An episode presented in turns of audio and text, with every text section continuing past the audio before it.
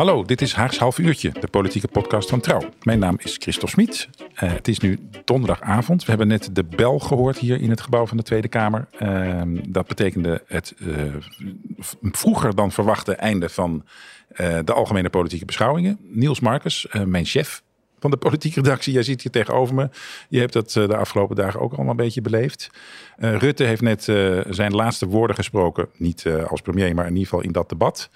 Um, was dit het einde van het tijdperk Rutte? Uh, wel weer een volgend stapje richting het einde van het tijdperk Rutte. Hij, is gewoon, hij is nog niet weg. Dat heeft hij ook zelf een paar keer gezegd tijdens het debat. Um, maar ja, dit is wel waarschijnlijk, tenzij de formatie uh, opnieuw uh, een jaar of langer voortduurt, is dit waarschijnlijk wel zijn laatste algemene beschouwingen. En was dit zijn laatste printjesdag hiervoor. Um, hij wordt er ook geregeld naar gevraagd de afgelopen dagen van ja meneer Rutte, hoe vindt u dat nou? De laatste algemene beschouwingen. Ja, en daar, zoals we hem kennen, relativeert hij dat weg. Zegt hij dat hij terugkijken voor een beetje voor zielige politici vindt. Dat soort relativerende opmerkingen heeft hij. Uh, maar zeker, je merkt aan alles dat Den Haag ook eigenlijk alweer verder aan het kijken is naar wat er achter die brede rug van Mark Rutte zou ik, nou zo breed is hij niet, maar politiek gezien, brede rug van Mark Rutte straks uh, tevoorschijn gaat komen. Ja, uh, en uh, je ziet het vaker in de politiek, hè, dat als mensen eenmaal hun afscheid hebben aangekondigd, dan uh, zijn ze eigenlijk al een beetje weg. Dan, dat, dat merk je ook een beetje in de Tweede Kamer, toch, de afgelopen dagen. Dat ze Rutte, ja, daar hadden ze eigenlijk niet zoveel meer aan. Ja, zeker. Ja, ja, alleen al het feit dat wij hier zitten en dat je, nou ja, je zei net, het is donker aan het worden, maar het is ook nog niet pikdonker buiten, dus uh, de zon is net uh, naar beneden. Ja. Um, normaal gesproken zaten we echt uh, tot diep in de nacht op die tweede avond van de algemene beschouwingen. En um, ja, dat is dit jaar niet het geval. En dat heeft alles mee te maken dat, um, dat de Kamer veel minder bezig was met Mark Rutte als het, nou ja, de kop van Jut, als de, de, de, de man waar eigenlijk alles in Den Haag om draaide. Hè, en het beleid van zijn kabinet, daar had men het tijdens de algemene beschouwing over. Ja, nu is het kabinet dimissionair, dus ze zijn sowieso met heel weinig beleid gekomen. Hè, alleen wat, wat, wat, wat, wat zaken nou ja, die echt niet konden wachten, die proberen ze te repareren in de begroting. Daar hebben we het zo misschien nog even over. Um, maar ja, de Kamer is vooral bezig met ja, wat komt er na Rutte en um, welke, uh, uh, welke samenwerkingsverbanden kunnen we sluiten om, om deals te maken. Hè? Die coalitie is niet meer aan elkaar gebonden. Die zijn ook een beetje elkaar, naar wat er allemaal gebeurd is, misschien ook al een beetje zat. Dus die zijn zo langzamerhand weer om zich heen aan het kijken van, nou ja, we komen uit deze relatie, uh, deze, deze vechtscheiding. Nou, eens kijken wat er om ons heen nog allemaal beweegt waar we, waar we deals mee kunnen sluiten of waar we een beetje mee kunnen flirten. Ja, ja dat vond ik zelf wel fascinerend om te zien. Uh, ja, ik heb niet dat ik zoveel uh, algemene beschouwingen heb meegemaakt. Integendeel, dit waren mijn tweede. Maar um, meestal is zo'n debat toch redelijk voorgekookt. Hè? Je weet, de oppositie die gaat de premier aanvallen en uh, de, de coalitiepartijen die houden elkaar vast. Het was nu echt een vrij gevecht voor iedereen, toch? Ja, zeker. Ja, ja dat, dat viel mij ook heel erg op. Ja. Uh, vooral die coalitiepartijen, die kijken elk eigenlijk allemaal een andere kant op. Hè? De VVD, nogmaals, dat, de afgelopen weken was dat al een beetje zichtbaar. Hè? Die kijkt toch wel weer richting de PVV. Wat op een gegeven moment na Rutte 1, dat samenwerkingsgedoogverbond met de PVV gewoon absoluut taboe was. Hè? Daar wilde Mark Rutte nooit aan. Nu sluit de VVD dat niet helemaal uit. Uh, D66, ja, die die kijken een beetje de kat uit de boom. Die sluiten zich niet direct aan bij nieuwe verbondjes, maar die zijn wel zoekende. Nou, waar kunnen wij invloed uitoefenen? Welke moties kunnen wij steunen? CDA geldt dat ook een beetje voor, hoewel ja, die zie je wel heel duidelijk. Nou, daar werd altijd een beetje uh, denigrerend over gezegd van dat ze de bijwagen van de VVD. Nou, je ziet ze nu wel echt afstand nemen van het liberalisme van de VVD en echt wel wat meer uh, nou, wat meer sociale hoek opzoeken. Ja, met een en, hele nieuwe fractievoorzitter. Met een hele nieuwe uh, fractievoorzitter, zeker. Ja. Henry Montebal. Zeker, ja. gaan we het zo ook nog over hebben. Heel goed. Uh, en ja, de ChristenUnie die kijkt helemaal, die is helemaal los. Die, die kijkt helemaal naar links. Die komen met plannen voor het verhogen van het minimumloon met PvdA en GroenLinks. En meer geld naar openbaar vervoer. Ja, die, die lijken wel ontketend na, uh, na, na, wat is het, zes jaar in kabinet Rutte. Ja. Uh, en dan krijgen we natuurlijk uh, verkiezingen op 22 november. En van tevoren, voor deze algemene beschouwingen, zeiden heel veel mensen van nou, we gaan een verkiezingsdebat krijgen. Alle partijen die gaan hun stokpaardjes bereiden en dat gaat niet meer over de begroting, maar dat gaat over de verkiezingen. Maar dat is eigenlijk heel erg mee dan wel tegengevallen, toch? Het was geen verkiezingsdebat. Nee, ja, er zaten wel momenten in volgens mij waar men het toch wel fijn vond om, nou ja, bijvoorbeeld als je kijkt naar, naar, naar Caroline van der Plas en Pieter Omtzigt, die geldt er toch een beetje als de grote uitdagers van de, de gevestigde orde, laten we zeggen. Hè, die, die waarschijnlijk, als je de peilingen moet geloven, gaan die gewoon heel groot terugkomen in de Tweede Kamer. Terwijl ze nu, nou ja, Pieter Omtzigt is nog in zijn eentje. Ja. Sinds kort heeft BBB er een paar zetels bij door het overstappers. Eh, je merkt wel als die zich een beetje nou ja, in, een, in een, moeilijke positie komen. Of als die ergens op te pakken zijn eh, op woorden. Of omdat ze, nou ja, in dit geval we net gekeken naar een debat waarin een motie niet goed gedekt was financieel. Hè, ja, dan duikt de Kamer daar echt direct op als, eh, nou ja, eh, als één man om, om daar Caroline van der Plas onder de neus te wrijven dat ze, nou ja, dat ze het niet goed begrepen heeft Ja. eigenlijk. Ja. Dat was een opmerkelijk moment inderdaad. Hè? Want ook omdat dat een motie van eh, Van de Plas en Omzicht samen was. En eh, die klopte niet helemaal. De, de Nee, dat geen inderdaad. goede dekking Dus voor inderdaad, financieel. Ja. Wat jij zei, eh, daar doken alle partijen Ja. eh, als, eh, ja, alsof het een stuk rood vlees was, eh, doken ze er bovenop. Ja, zeker ook omdat Omtzigt zich op, op de Binnenhof altijd als de, nou ja, de, de, de, de grote rekenmeester opstelt. Hè? Die, die altijd eh, nou ja, het kabinet erop wijst als er ergens iets achter de komma niet klopt van een plan of als er geen financiële dekking is. Ja, dat, dat hij juist deze motie ondersteunen van Caroline van der Plas, waarvan zij op een gegeven moment zei van ja, het minimumloon gaan we met 1 à 2 procent verhogen en dan kijken we wel een beetje hoe we dat gaan financieren. Ja, dat was voor de Kamer, ja, die kans wilde men niet, eh, Kans voor open doel. nee precies, niet. Het eh, is ook een erg grote hit op, eh, op de socials, zag ik. Dat moment met Van der Plas. Want ze had het daar even moeilijk. Ehm dan kan je natuurlijk afvragen, ja, waar, waar dient dit debat eigenlijk voor? Maar de Tweede Kamer kan wel degelijk iets bereiken hiermee. En dat hebben ze ook gedaan. Hè? Wat, wat is er nou concreet uitgekomen? Ja, hier en daar lees je of hoor je eh, dat het een suf debat was. Hè? Dat het geen vuurwerk eh, beloofde. Ja, ik denk als je inderdaad een verkiezingsdebat had verwacht, dat je dan misschien suf had gevonden of eh, dat het een beetje tegenviel. Maar ja, tegelijkertijd was het heel interessant, waar we het net een beetje over hadden. Je ziet, je ziet men zoeken, en dat geldt niet alleen voor de coalitie, maar ook voor de oppositie, naar nieuwe samenwerkingsverbanden, naar, naar, naar ja, hoe kunnen we straks misschien na de verkiezingen gaan samenwerken, weet je wel. En ja, het ging wel degelijk ergens over, hè? Want die armoedeplannen, of hebben we het daarover heb ik dat al genoemd? Eh, anders doen we het nog een keer. Eh, de, de, het kabinet had dus in de miljoenennota gezet eh 2 miljard voor armoedebestrijding. Of laat ik zeggen, voorkomen dat het erger wordt, die armoede. Ja, En als ik goed begrepen heeft de Kamer daar eigenlijk nog 2 miljard bovenop gegooid. Vier Als je het- miljard. 4 miljard zelfs, ja. Ja. ja.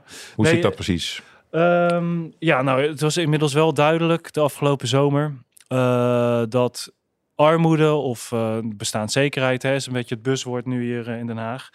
eh, dat, dat voorkomen dat, dat een grote groep Nederlanders onder de armoedegrens zakt, dat dat wel echt een van de belangrijkste taken op dit moment nog is. Waar we ook niet op kunnen wachten tot er een nieuw kabinet zit. Hè? Dus het ehm, kabinet is met een plan gekomen inderdaad om 2 miljard vrij te maken om te voorkomen dat de mensen die nu in armoede leven, dat die groep groter wordt.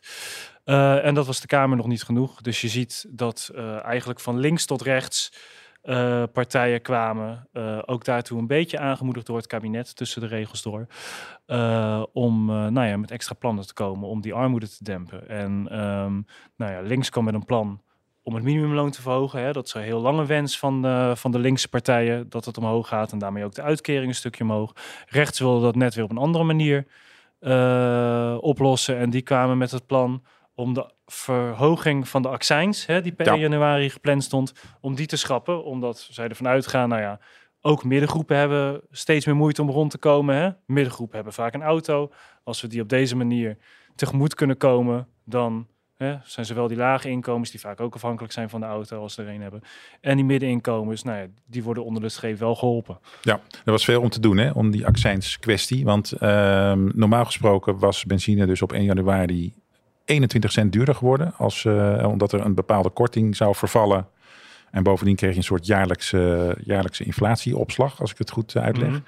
Eh, en nu heeft dus een meerderheid van de Kamer in een motie gezegd... dat willen we niet. We willen gewoon die prijs eigenlijk houden op het, op het huidige niveau... wat al hoog genoeg is. Ja. Ehm, ik vind dat waren inderdaad voornamelijk rechtse partijen, met daarnaast Denk en de SP. eh, en omzicht. Eh, ja, en de SP eh, was Ja. inderdaad ook daarbij. Ehm, maar goed, dat, die maatregel kost de schatkist, als ik het goed heb, 1,2 miljard. en alles moet, moet kloppen in de begroting. Hoe, hoe, waar, waar, komt, waar wordt dat mee betaald? Ehm, dit specifiek, de indieners van die motie willen dat betalen door middel van het groeifonds. dat is het beruchte of beroemde Wopke Wiebesfonds van een paar jaar geleden in, in werking is getreden toen het heel goedkoop was om geld te lenen. Zonder rente, hoef je bijna geen rente over te betalen. Is er een fonds in het leven geroepen door twee toenmalige ministers. Um, om allerlei nou ja, innovaties mee te betalen. Hè? Ook wel de vergroening van de samenleving. ook grote infrastructurele projecten moesten ermee betaald worden. Um, ja, dat is nu een beetje.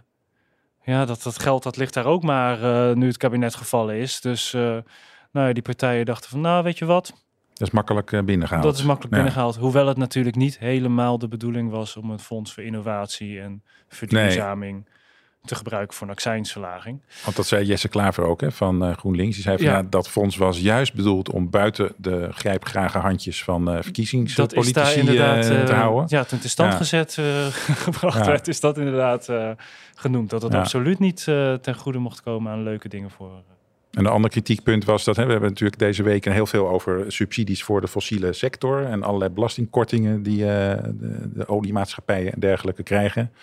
En uh, dit werd gepresenteerd als uh, een extra cadeautje voor, voor die fossiele sector. Ja, ja, ja. zo kan je het wel zien. Ja. Zeker. Ja. Maar goed, in de tussentijd zijn natuurlijk mensen met een auto waarschijnlijk blij hiermee.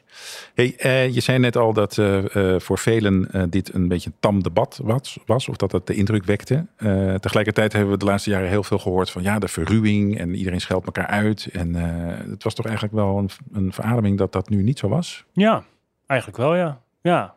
Nee, um, het was eigenlijk gewoon wel een heel inhoudelijk debat over nou ja, waar het over zou moeten gaan. Over de begroting en, en problemen die mensen in het land ervaren. En uh, de regio kwam voorbij. Hè, uh, openbaar vervoer in de regio, waar mensen gewoon onvoldoende vervoer om op plekken te komen. Ziekenhuizen die moesten sluiten. Klimaat uiteraard, stikstof. Ja, eigenlijk wel de dingen waar zo'n groot debat, wat het politieke jaar aftrapt, over zou moeten gaan. Ja, vorig jaar was natuurlijk de hele lelijke Um, het hele lelijke unicum eigenlijk, waarbij het kabinet uh, uh, als één persoon het hele kabinet wegliep, omdat Thierry Baudet daar complottheorie aan het verspreiden was achter het spreekgestoelte.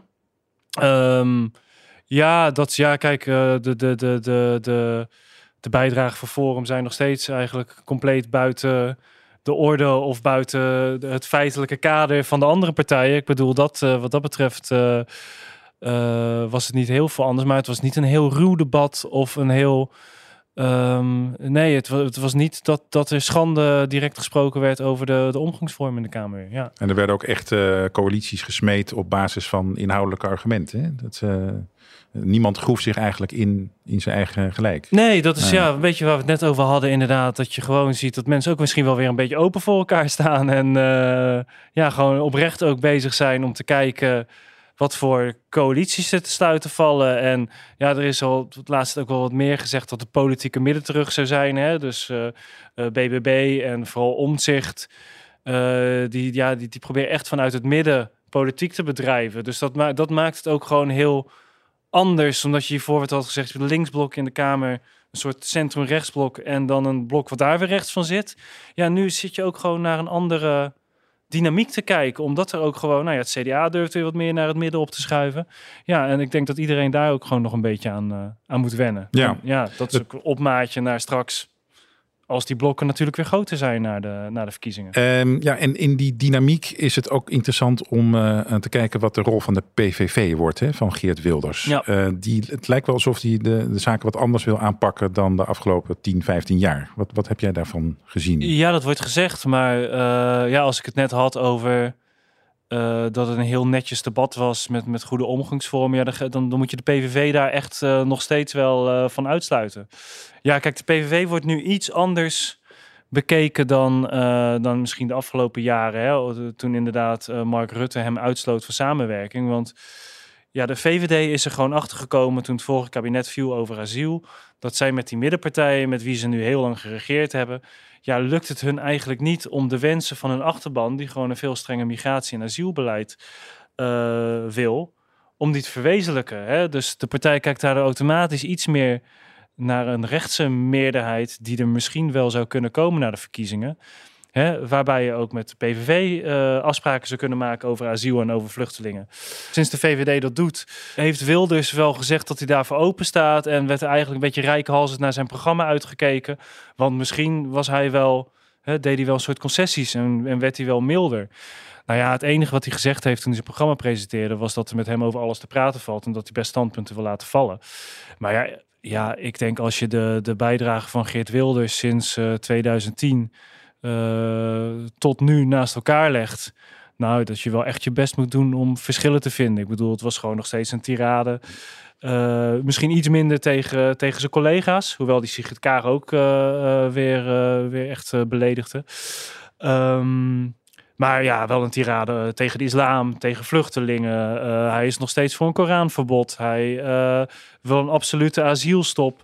Geen, ja, ho geen hoofddoeken in de Tweede Kamer. Ja, nee. dat zijn gewoon allerlei anti-rechtsstatelijke ja. voorstellen waarmee hij komt. Ja, waarvan ik me ook maar zeer moet afvragen. Hè, hoewel Sophie Hermans, de fractievoorzitter van de VVD, zei van nee, ik steun gewoon mijn nieuwe partijleider Jezilgus hierin. En wat ons betreft valt over, hè, wij gaan Geert Wilders op zijn daden beoordelen en wij sluiten het niet direct uit. Ja, ik moet nog maar zien hoe een partij als de VVD wil gaan samenwerken met, uh, met de PVV als, als Geert Wilders dit geluid ja. uh, blijft laten horen. Ja, je noemde al Jessiel Gus, de huidige minister van Justitie en aanstaande VVD-lijsttrekker. Het was een beetje ongemakkelijk uh, eigenlijk, want zij zat in vak K en uh, had geen spreektijd. Hè? Ik bedoel, nee. uh, alleen Rutte heeft. Ja. En datzelfde gold voor Rob Jetten, de lijsttrekker ja. van D66. Die hadden geen rol in dat debat. Nee. Was dat niet heel ongemakkelijk eigenlijk? Voor hun misschien zeker, ja. ja. Voor die partijen, ja. Ja, zeker. Ja, ik denk dat Jezielkes een paar keer wel echt op de tong heeft moeten bijten, om, omdat ze daar gewoon zelf het woord had willen voeren. Ja, en, en, en daar komt natuurlijk nog bij dat um, dat de, de, de linkse partijen, PvdA en GroenLinks, ook uh, zitten te wachten tot hun, uh, tot hun uh, nieuwe lijsttrekker echt kan aantreden, Frans Timmermans. Ja. Want daar, nou ja, hoewel het wel echt een unicum was dat nu voor het eerst echt één iemand, Jesse Klaver in dit geval, namens beide partijen sprak. Hè. Adje Kuik heeft van tevoren gezegd, de PvdA, fractievoorzitter, van nou, ik ga het debat niet spreken. Jesse Klaver doet het namens twee partijen. Um, ja, was er toch weer Jesse Klaver. En die hebben we tijdens de algemene beschouwing de afgelopen jaren vaker gezien, weet je. Dus ook zij zit in een soort rare tussenperiode waarin ze wachten op de lijsttrekker, waarin ze wachten op de nieuwe partijleider. Uh, hoewel je wel zag dat het toch ook wel, nou ja, dat Jesse Klaver ineens namens het dubbele aantal zetels sprak, dat dat toch ook wel een verschil maakt in hoe hij bejegend werd door uh, de andere partijen. Ja, want dat, is, uh, dat zijn iets, bijna twintig zetels uh, ja. die, die nu opeens vertegenwoordigt in plaats van negen. Ja. En we hebben ook een paar nieuwe gezichten aan het werk gezien als fractieleider. we noemden al Henry Bontebal van het CDA. Hoe, hoe deed hij het? Ja, volgens mij voor een nieuwe fractievoorzitter best goed. Volgens mij was hij in het begin een beetje zenuwachtig. Um, en je merkt dat het heel erg, hij is een soort klima grote klimaatkenner. Uh, was hij in de Tweede Kamer, dat was hij al voordat hij Kamerlid werd, een energie-expert. Dus hij houdt heel erg van technische discussies. En dan is hij misschien wel op zijn best. Hè? Ook toen hij het over die motie van Van der Plas had, had hij haar vrij snel klem, omdat hij allerlei feiten uit de begroting snel kan opdreunen. Of omdat hij heel snelle medewerkers heeft. Hè? Dat kan natuurlijk ook. Um, ja, daarnaast is het bij, bij ja, hij probeert een sociale verhaal te vertellen. Hè. Enerzijds, uh, nou ja, hij kwam voor de beschouwingen met een plan om privéjets uh, te belasten en uh, dat dan ten goede te laten komen. Ook weer aan ar armere gezinnen, hè, omdat je daarmee de energiebelasting voor hun uh, kon verlagen, als ik het goed heb. En nou ja, anderzijds komt hij met, met, met ouderwet CDA-verhaal over normen en waarden. En wat wel grappig was, is dat um, Sylvana Simons op een gegeven moment hem, hem interrumpeerde en zei... Uh, ja, ik hoor hier eigenlijk een uh, CDA-leider een verhaal vertellen waarvan ik op heel erg veel punten denk... nou, daar ben ik het eigenlijk wel heel erg mee eens. En zij zeiden weer ook, ja, hij is de heer Bontebal is ook niet de eerste CDA-leider bij wie ik dat denk. Hè. Je ziet wel dat het CDA de afgelopen jaren heel vaak bij algemene beschouwingen uh, verhandelingen hield over meer gemeenschapszin en het liberalisme loslaten en nou ja, de samenleving terugbrengen. Maar ja, dat je dat vervolgens in het beleid wat het CDA medesteunend kabinet toch vaak nou ja, wat minder zichtbaar was. Hè, dus dat zal Bontebal in de praktijk ook wel weer moeten gaan laten zien straks. Ja, maar goed, hij heeft nog uh, twee maanden om uh, te groeien in zijn rol. Uh, waar ook veel aandacht voor was, in ieder geval van ons, dat was Pieter Omzicht en Caroline van der Plas. Want die hebben nu natuurlijk nog maar samen vijf zetels. maar hebben in de opiniepeilingen enorme potentie. Uh, dus je zou eens denken, Omtzigt die gaat misschien heel anders zo'n debat in, meer assertief, uh, op een andere manier. Wat hebben we daarvan gemerkt? Ja, je hebt er zelf een stuk over geschreven. Oh ja, geloof ik. ja, oh ja. Nee, ik heb hem inderdaad woensdag heb ik hem even gevolgd en hij was redelijk passief. In die zin, uh, hij interrumpeerde niet zoveel en hij, hij was gewoon Pieter Omtzigt. Ja. zoals we hem kennen. maar goed, Caroline heb jij misschien weer beter gevolgd. Ja, Nee, ja, inderdaad. Die omzicht was gewoon... Uh, ja, het eerste, eerste interruptie kwam die geloof ik met een uh, plan om uh, met belastingschalen... Had hij een belastingschalen gekeken en gezien welke... Nou ja, hij kwam eigenlijk met een heel technische verhandeling om die middeninkomens te steunen. Ja. Daar kwam het eigenlijk op neer. Hè? En ja, hij is toch iemand die heel erg in de details altijd zit. van de Plas, ja die, ja, die koos ook gewoon heel erg de eigen verhaal eigenlijk. Hè? Ehm, uh, het ging over stikstof, het ging over, over de zorg, het ging over politieagenten die een woning uh, moesten, moesten kunnen, kunnen vinden. Ze had het eigenlijk nauwelijks, ze ontrok zich heel erg, of best wel, aan dat debat wat er speelde over minimuminkomens en, en armoede verhelpen. Ja, daar trok zij zich, daar interrumpeerde ze niet op. Daar trok zij zich wij, vrij weinig van aan. Ja. Ze had het wel veel over die benzineaccijns, toch? Ja, daar heeft, daar heeft ze uiteindelijk, uh, ja. dat heeft ze uiteindelijk gesteund. Hè? En ze nam het heel erg op voor de ondernemer, wat natuurlijk eigenlijk typisch, en MKB, nou, dat is eigenlijk typisch VVD-onderwerpen. Um, ja, wat dat betreft lijkt zij ook een beetje misschien wel zoekende in welke koers ze moet gaan varen. Is dat echt vanuit het midden?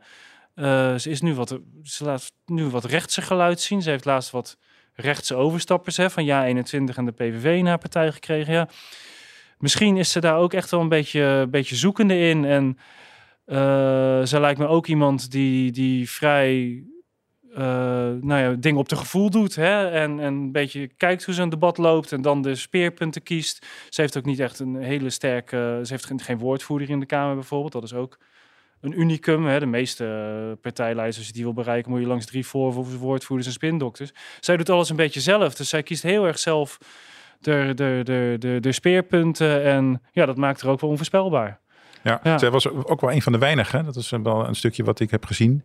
Uh, een van de weinigen die echt uh, op een gegeven moment boos werd op Rutte. Waarbij dus uh, anderen dachten van nou, die Mark Rutte, dat is geen factor meer. Wij hebben het over andere dingen. Maar zij was nog ouderwets. Het leek wel alsof zij dat vijandbeeld koesterde. Ja. Hoe moet dat straks als Rutte weg is? Dan heeft ze geen, heeft ze geen vijand meer. Ja, hoewel als ik er soms tegen D66 ja, dat is waar. GroenLinks, dan lukt dat ook wel aardig. Ja. Maar goed, uh, over die plek van Mark Rutte gesproken. We begonnen daar al mee natuurlijk. Hè. Dit waren zijn laatste algemene beschouwingen. Wat, ook, wat we ook af en toe af, ons afvroegen van... ja, wie staat daar volgend jaar? Dat is ja. zo'n zo'n spannende, spannende vraag eigenlijk. Na ja. 13 jaar Rutte. Ja. Ja, zeg het maar. Ja. Mona Keizer misschien namens de BBB. Ja, nee, het is heel uh, onvoorspelbaar. Ja, het lijkt erop. Nou, de VVD is natuurlijk, staat er eh, volgens mij goed voor. Alleen, nou ja, voor hun begint nu eigenlijk de onzekere periode. Hè, want dit weekend uh, is, zijn er heel veel verkiezingscongressen. Uh, VVD, CDA, BBB heeft de ledenvergadering, Volt, SP. En ik vergeet er nog één partij voor de dieren.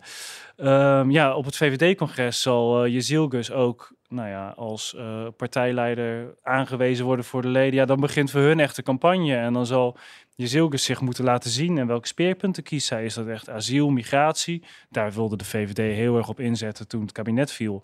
Maar inmiddels is bestaanszekerheid lijkt wel het thema te worden. Hè? Uh, tijdens de presentatie van het verkiezingsprogramma stond er nauwelijks stond er vrij weinig in uh, over in het VVD-programma.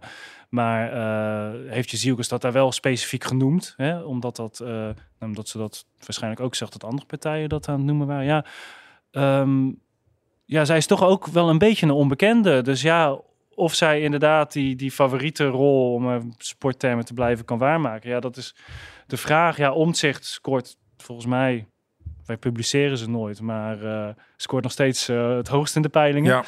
Ja. Um, maar die heeft al aangekondigd dat hij misschien niet in alle kieskringen mee wil doen, waardoor hij niet, hij, hij wil eigenlijk niet de grootste worden, omdat hij bang is dat, dat hij zo'n partijorganisatie niet op tijd uit de grond kan stampen. Dus en ja, hij wil sowieso geen premier worden. Dat sowieso, nee. nee. En hij heeft nog geen premierkandidaat nee. uh, aangekondigd. Ja, dus Uh, Timmermans wil dat wel doen. Nou, die, die, die lijkt ook nog altijd een van de grotere partijen te zijn. Maar ja, ook voor hem geldt. Hij is lang weg geweest uit Nederland, uit Den Haag. hij zal...